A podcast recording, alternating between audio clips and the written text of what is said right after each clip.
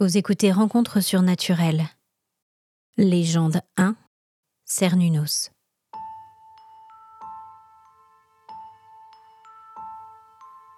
Cette histoire se passe il y a longtemps, très longtemps.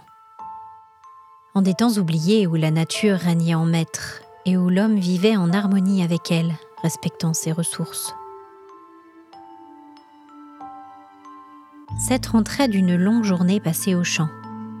Il mourait d'envie d'aller se jeter dans l'eau fraîche de la rivière, de la sentir couler sur ses muscles endoloris et d'oublier à un moment la fatigue et le poids de la responsabilité. Depuis la mort du père en décembre dernier, tout reposait sur lui.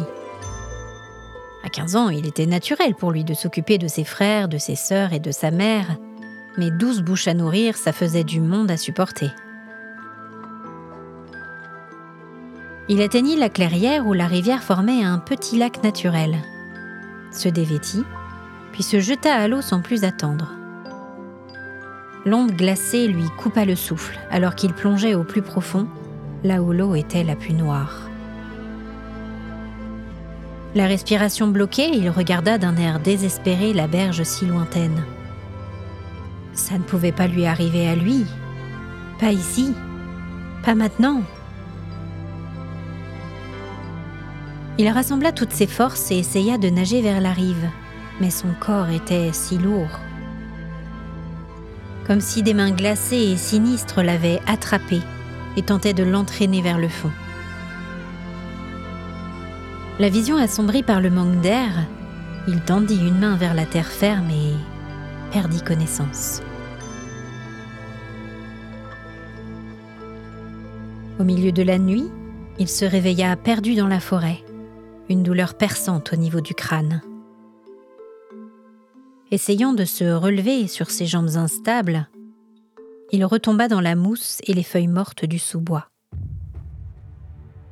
Il porta la main à sa tête en gémissant.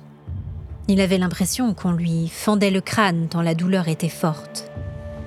Son front était chaud et douloureux. Deux zones en particulier semblaient avoir changé de volume. Est-ce qu'il s'était tapé la tête dans la rivière tout à l'heure ? Il tenta de se souvenir de ce qui s'était passé depuis qu'il avait perdu connaissance, mais rien. Aucune image ne lui venait. Envahi par un instinct primaire, il huma l'air de la nuit.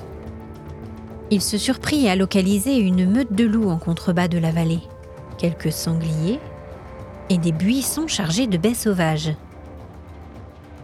Même sans les avoir goûtés, il ressentait leur acidité sur la pointe de sa langue. Poussé par une force irrésistible, il se précipita à la poursuite de l'odeur délicieuse, évitant les pierres saillantes, puis s'agenouilla pour savourer les fruits. Dieu, comme c'était bon!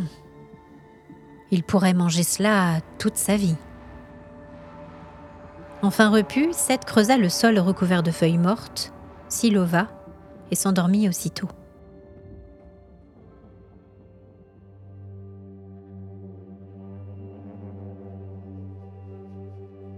Il fit des rêves étranges. Un grand homme barbu le portait, avançant d'un pas tranquille à travers la forêt. Sur son front s'épanouissaient les immenses bois d'un cerf, endouillés à sept branches qui luisaient dans la lumière de la lune. Dans son rêve, l'inconnu lui caressa le front tendrement, l'appelant « mon fils ». Il lui fit boire un liquide sombre au son de paroles chantées et d'une voix presque inhumaine. On aurait dit le brame rauque d'un cerf résonnant dans la forêt. « Sept pas tu feras et tu me trouveras. Sept cornes tu auras et cerf tu deviendras. À sept heures tu mourras. Et mon fils, tu seras. »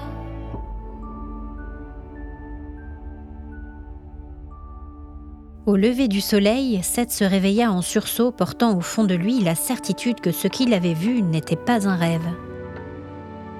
Sous la masse qui s'était formée de chaque côté de sa tête, Il sentait nettement à présent la texture dure et lisse d'une petite corne. Un craquement de branches brisées le fit se retourner brusquement, et il le vit. Terrible et magnifique dans la lumière naissante du matin. Il le reconnut à travers les histoires que les anciens du village racontaient au coin du feu. Cernunnos, le dieu cerf, existait bel et bien. Il l'avait ramené à la vie et l'avait pris pour fils, l'invitant à partager son royaume à jamais, au cœur de la forêt profonde.